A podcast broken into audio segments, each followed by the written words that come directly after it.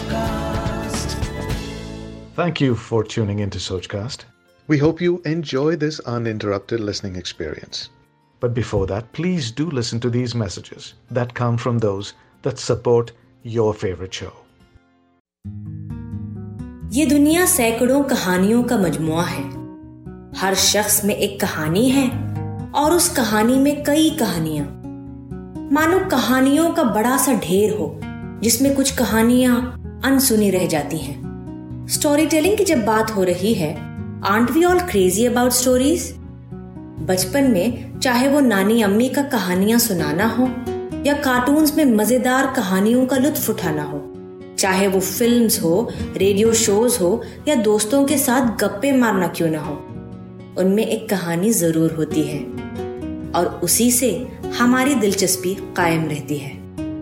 आदाब, मैं हूँ फोखिया वाजिद। और सोच कास्ट पे आपके सामने हाजिर है उर्दू पॉडकास्ट आओ सुने, जिसमें हम आपको कुछ दिलकश कहानियों से रूबरू करवाएँगे। अमृतसर आज़ादी से पहले, कृष्ण चंद्र। जलियांवाला बाग में हज़ारों का मजमा था।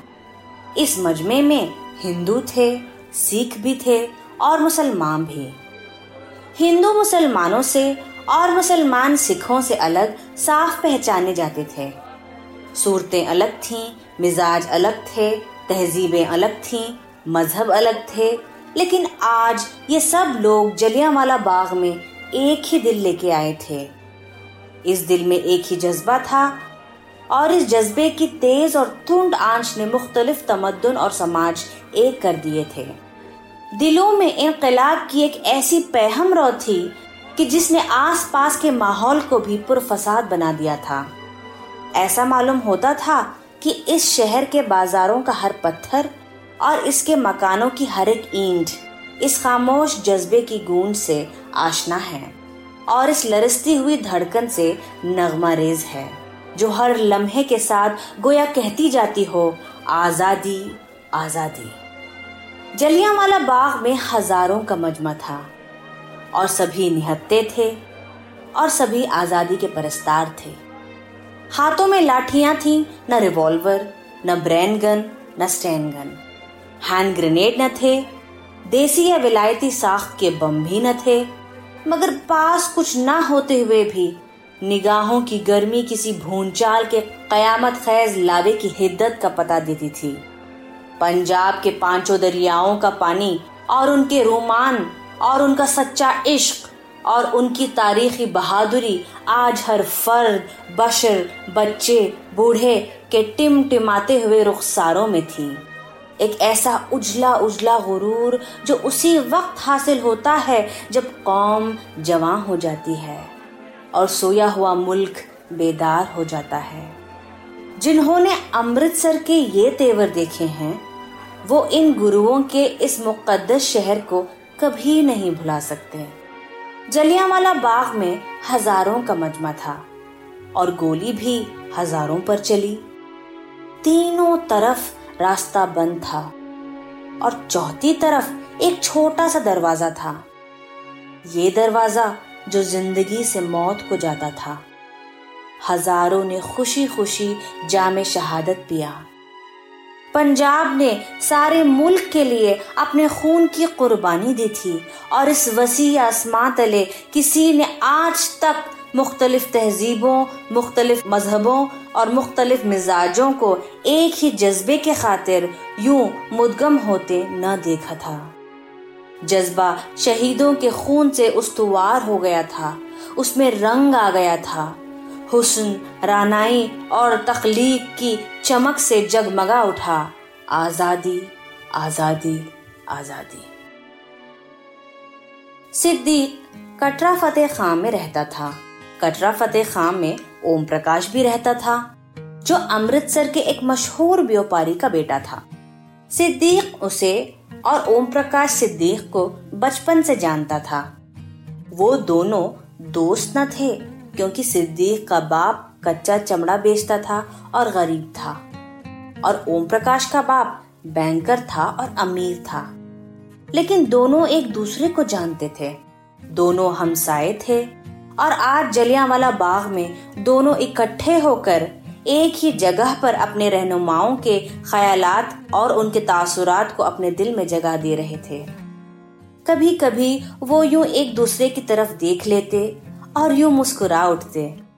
जैसे वो सदा से बचपन के साथी हैं और एक दूसरे का भेद जानते हैं। दिल की बात निगाहों में निथर आई थी। आज़ादी आज़ादी आज़ादी।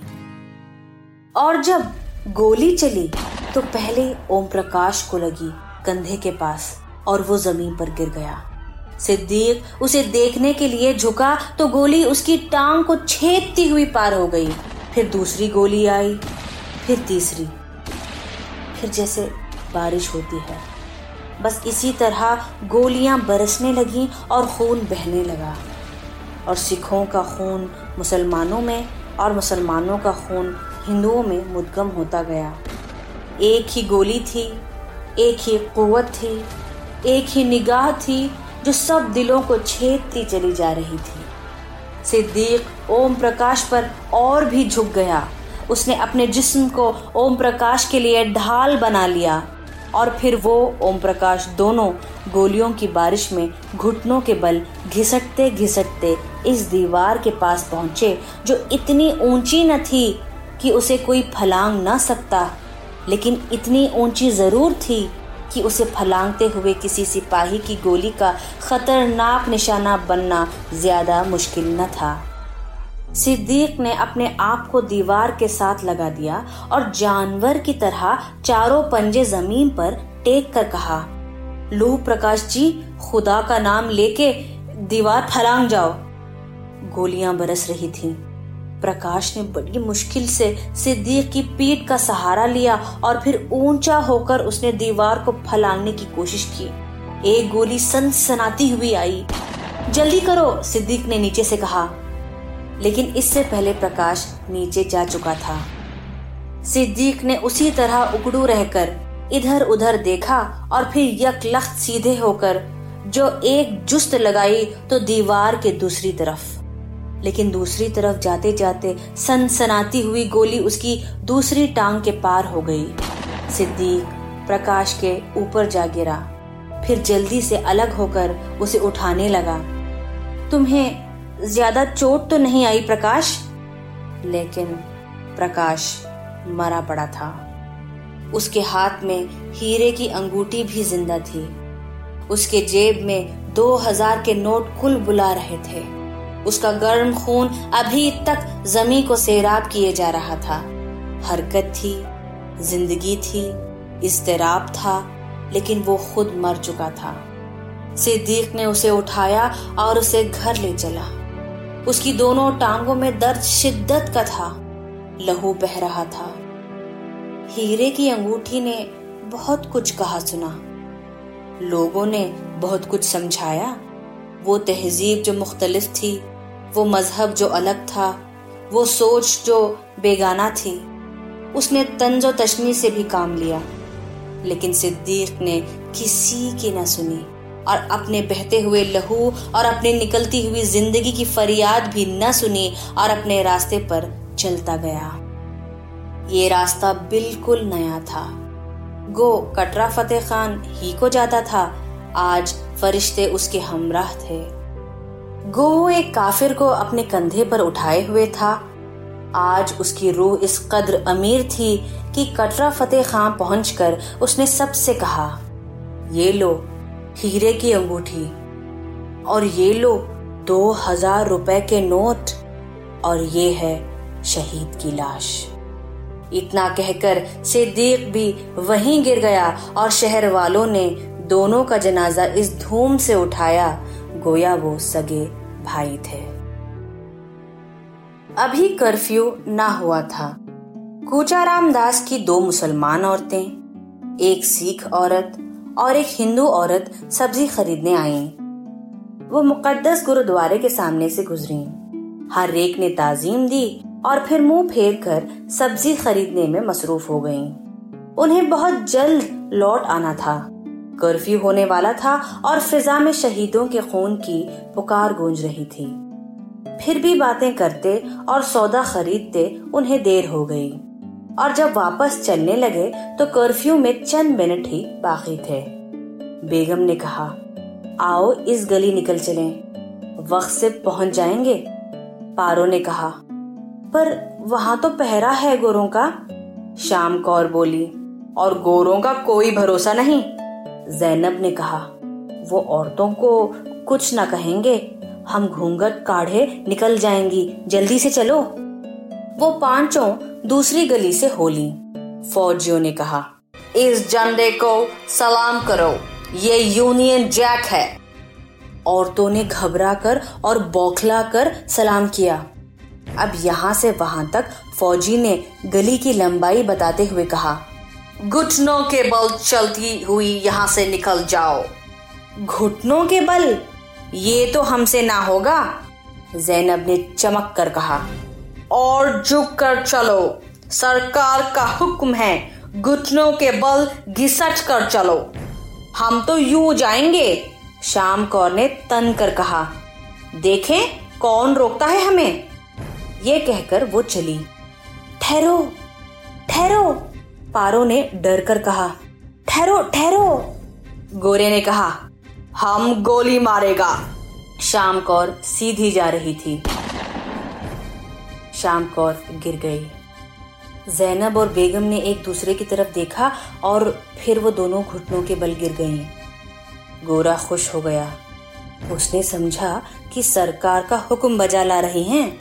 जैनब और बेगम ने घुटनों के बल गिरकर अपने दोनों हाथ ऊपर उठाए और चंद लम्हों के सुकूत के बाद वो दोनों सीधी खड़ी हो गईं और गली को पार करने लगी। गोरा भौचक का रह गया। फिर गुस्से से उसके गाल तमतमा उठे और उसने राइफल सीधी की। पारो रोने लगी। अब मुझे भी मरना होगा। ये क्या मुसीबत है?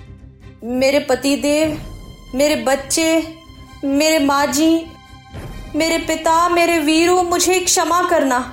आज मुझे भी मरना होगा। मैं मरना नहीं चाहती, फिर मुझे भी मरना होगा। मैं अपनी बहनों का साथ नहीं छोड़ूँगी। पारो रोते रोते आगे बढ़ी। गोरे ने नरमी से उसे समझाया, रोने की ज़रूरत नहीं, सरकार का हुक्म मानो और इस गली में यूँ घुटनों के बल गिरकर चलती जाओ। फिर तुम्हें कोई कुछ न कहेगा। गोरे ने खुद घुटनों पर गिरकर उसे चलने का अंदाज समझाया। पारो रोते रोते गोरे के करीब आई। गोरा अब सीधा तन कर खड़ा था। पारो ने ज़ोर से उसके मुँह पर थूक दिया और फिर पलटकर गली को पार करने लगी। वो गली के बीचों बीच सीधी तन कर चली जा रही थी और गोरा उसकी तरफ़ हैरत से देख रहा था। चंद लम्हों के बाद उसने अपनी बंदूक सीधी की और पारो, जो अपनी सहेलियों में सबसे ज़्यादा कमज़ोर और बुजदिल थी, सबसे आगे जाकर मर गई। पारो, जैनब, बेगम और शाम कौर घर की औरतें, पर्देदार खवातीन इफ़त माँ आप बीबियाँ। अपने सीनों में अपने खाबिन का प्यार और अपने बच्चों की ममता का दूध लिए जुल्म की अंधेरी गली से गुजर गईं। उसके जिस्म गोलियों से छलनी हो गए, लेकिन उनके कदम नहीं डगमगाए। उस वक्त किसी को मोहब्बत ने पुकारा होगा, किसी को नन्हे बाजुओं का बुलावा आया होगा किसी को सुहानी मुस्कुराहट दिखाई दी होगी, लेकिन उनके रूहों ने कहा, नहीं, आज तुम्हें झुकना नहीं है। आज सदियों के बाद वो लम्हा आया है, जब सारा हिंदुस्तान जाग उठा है और सीधा तन कर इस गली से गुजर रहा है। सर उठाए, आगे बढ़ रहा है। सर उठाए, आगे बढ़ रहा है। जैनब बेगम पारो शाम कौर। किसने कहा इस मुल्क से सीता मर गई? किसने कहा अब इस देश में सती सावित्री पैदा नहीं होती? आज इस गली का हर जर्रा किसी की खुद दूसरी लहू से रोशन है।